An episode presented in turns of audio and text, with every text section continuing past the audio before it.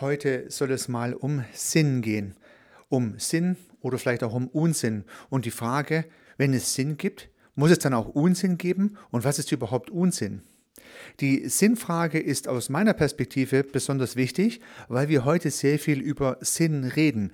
Ein sinnvolles Leben, ein sinnvolles Wirtschaften, sinnvolle Unternehmungen, sinnvolle Organisationen. Die Sinnfrage ist eine sehr wichtige, ich finde viel wichtiger als in der Vergangenheit war. Und deshalb lohnt es sich vielleicht, sich mal mit Luhmannschen Gedanken zur Sinnfrage zu beschäftigen. Und dazu möchte ich in dieser Episode den ein oder anderen Gedanken mit Ihnen teilen. Hallo und herzlich willkommen zum Podcast Systemisch Denken und Handeln. Mein Name ist Heiko Rössel.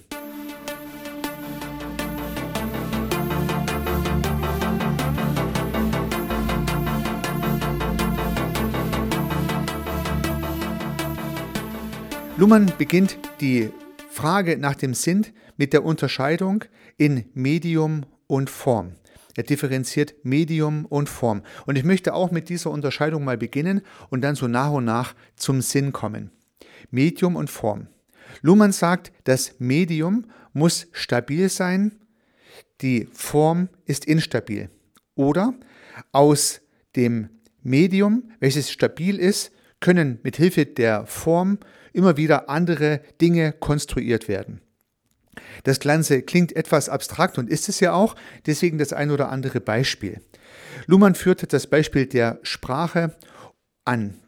Die Sprache besteht aus stabilen Wörtern, also angemessen stabile Wörter, das heißt Wörter, die sozusagen vorliegen und die wir zu Sätzen zusammensetzen können. Das Wort ist stabil, an dem kann man sich ein bisschen festhalten, wenn man so möchte. Die Form, nämlich der Satz, ist instabil und ich kann aus einem Wort oder aus verschiedenen Wörtern, die ich jeweils aus einer Kiste der Wörter herausnehme, könnte man sagen, immer wieder neue Sätze bauen.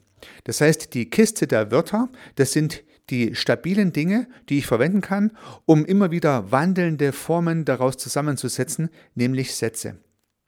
Luhmann führt dann aus, dass natürlich erst wiederum durch die Verwendung des Satzes die Wörter ihre Bedeutung bekommen. Also es gibt auch einen Rückpfeil, das heißt, man könnte sich Wörter zum Beispiel gar nicht merken und Wörter würden sich natürlich auch nicht entwickeln. Das heißt, wir hätten immer nur die gleichen Wörter in unserer Kiste drin, wenn sie nicht in Sprache und Sätzen auch verwendet würden. Das heißt, das Ganze ist nicht statisch, aber im Großen und Ganzen verwende ich zum Bilden von Sätzen Wörter, die ich kenne.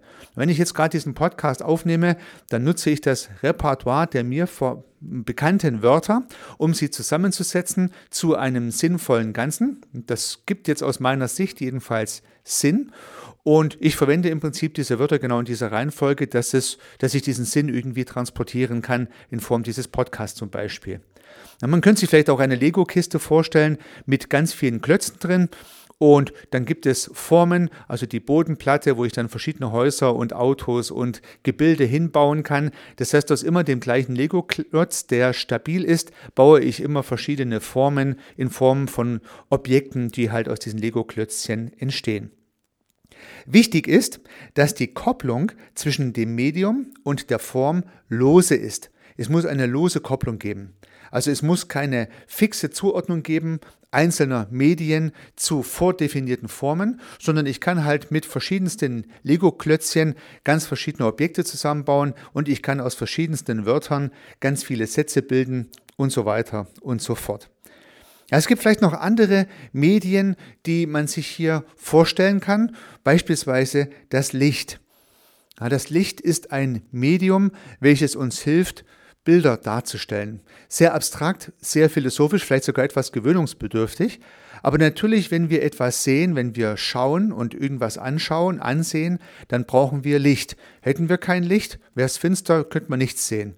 Wir haben also Licht, das wäre das Medium, und dadurch können jetzt verschiedenste äh, Formen deutlich werden. Die Form wäre das Bild, was ich mir anschaue, mit Hilfe des Mediums Licht. Und weil das so selbstverständlich ist, dass wir Licht brauchen, um diese Form auch sehen zu können, um sie sozusagen konstruieren zu können, ähm, deswegen reden wir gar nicht drüber.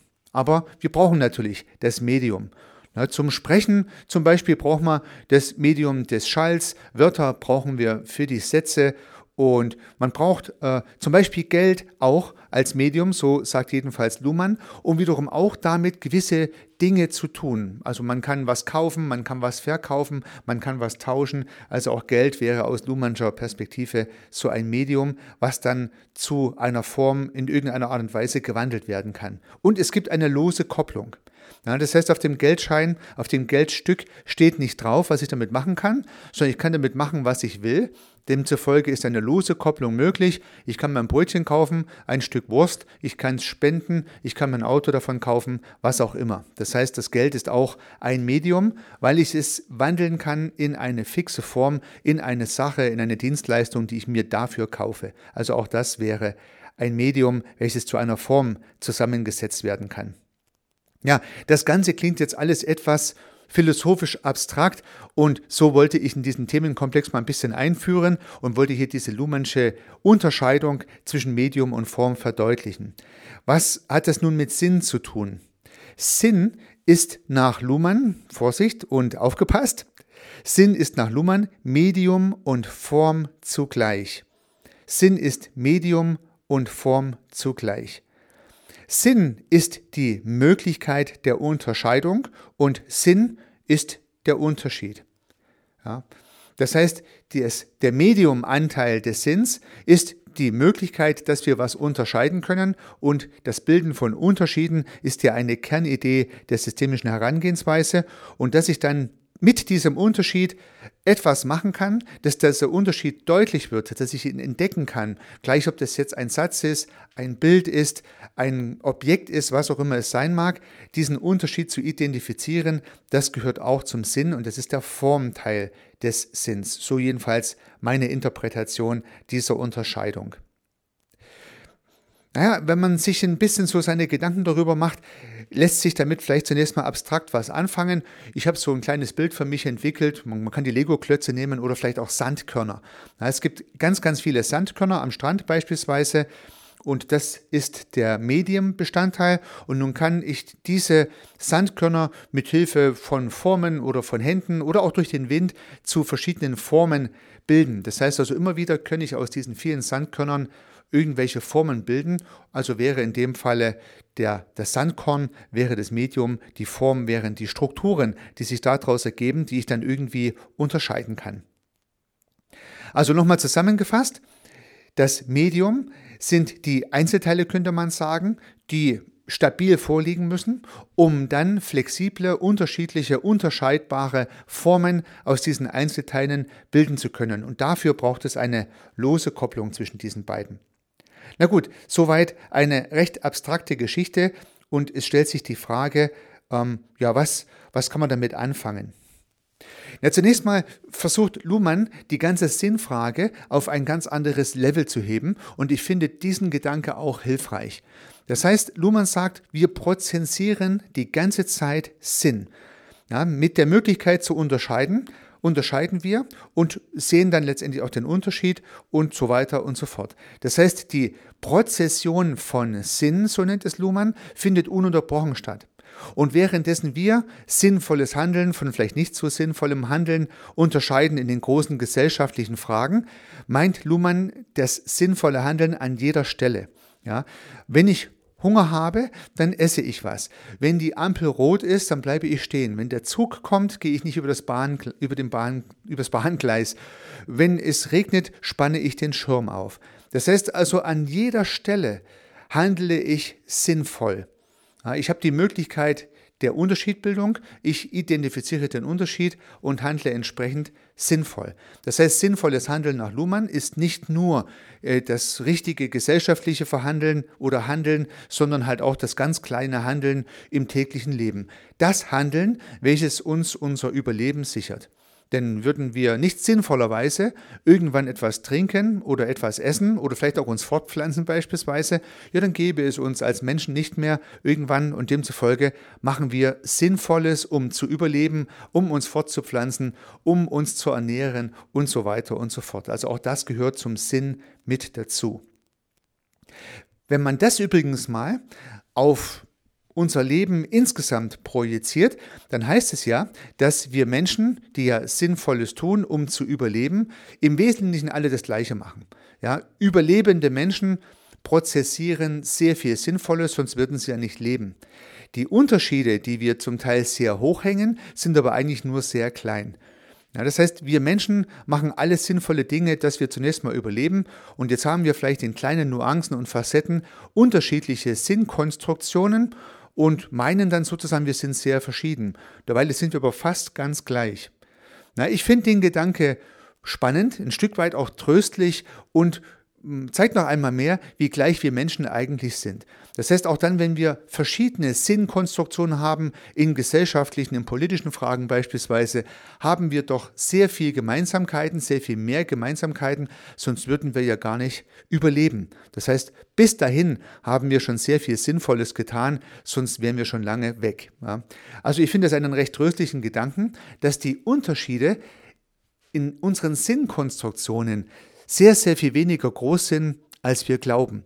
Und das bildet und bietet vielleicht auch eine Brücke, über die wir gehen können, wenn wir mit anderen Menschen ins Gespräch kommen wollen, von denen wir glauben, dass die unsinnig handeln oder dass es nicht sinnvoll ist, was diese Menschen tun.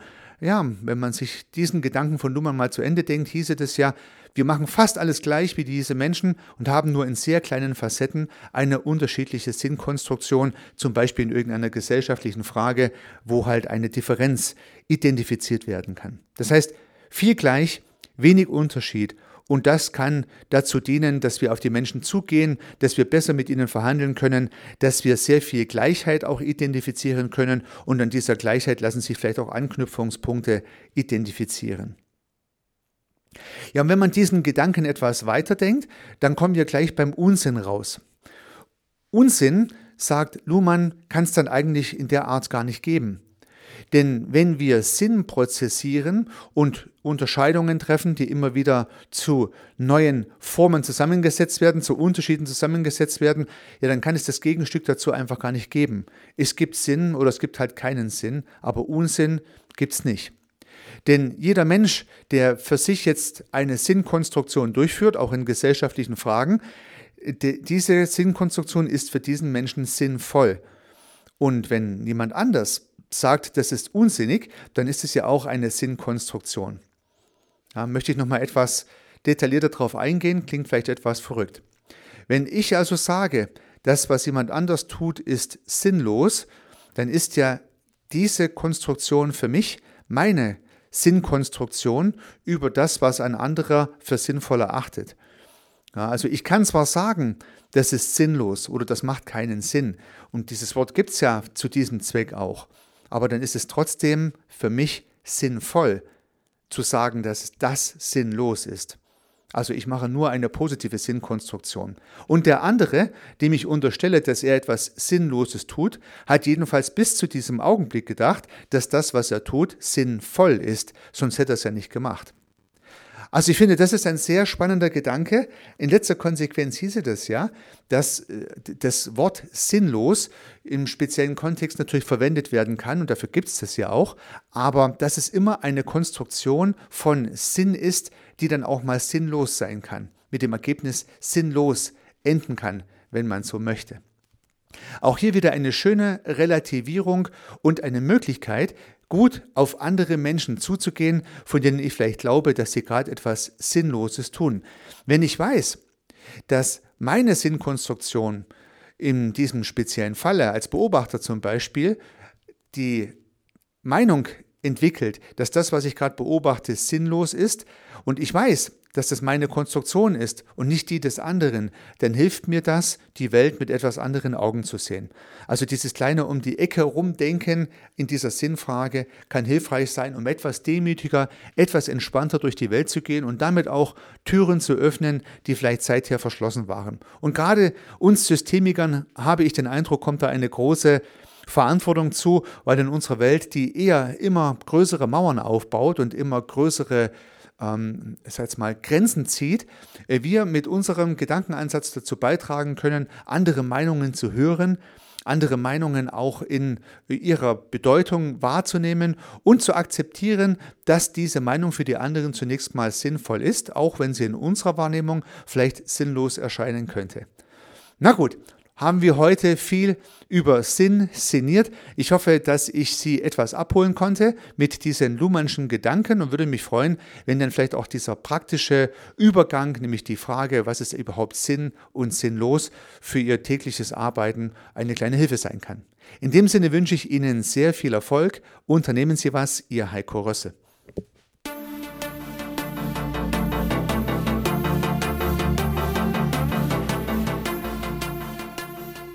Ich freue mich, dass Sie diese Episode angehört haben und hoffe natürlich, dass sie Ihnen gefallen hat und dass Sie was davon mitnehmen können. Wenn Sie keine zukünftigen Episoden verpassen möchten, dann können Sie den Podcast gern abonnieren.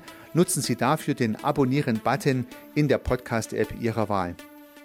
Natürlich würde ich mich auch über eine Rezension oder über eine Bewertung freuen. Alternativ zu diesem Podcast habe ich zwei weitere aufgenommen. Sie finden sie unter www.servicearchitekt.com/podcast oder wenn Sie meinen Namen in der Podcast-App Ihrer Wahl eingeben. Vielleicht können ja auch die beiden anderen Angebote für Sie interessant sein. Sollten Sie ein persönliches Gespräch wünschen, dann können Sie das gern unter www.servicearchitekt.com/termin auf meiner Website mit mir vereinbaren. Ansonsten freue ich mich auf ein Wiederhören. Bis dahin, Ihr Heiko Rössel.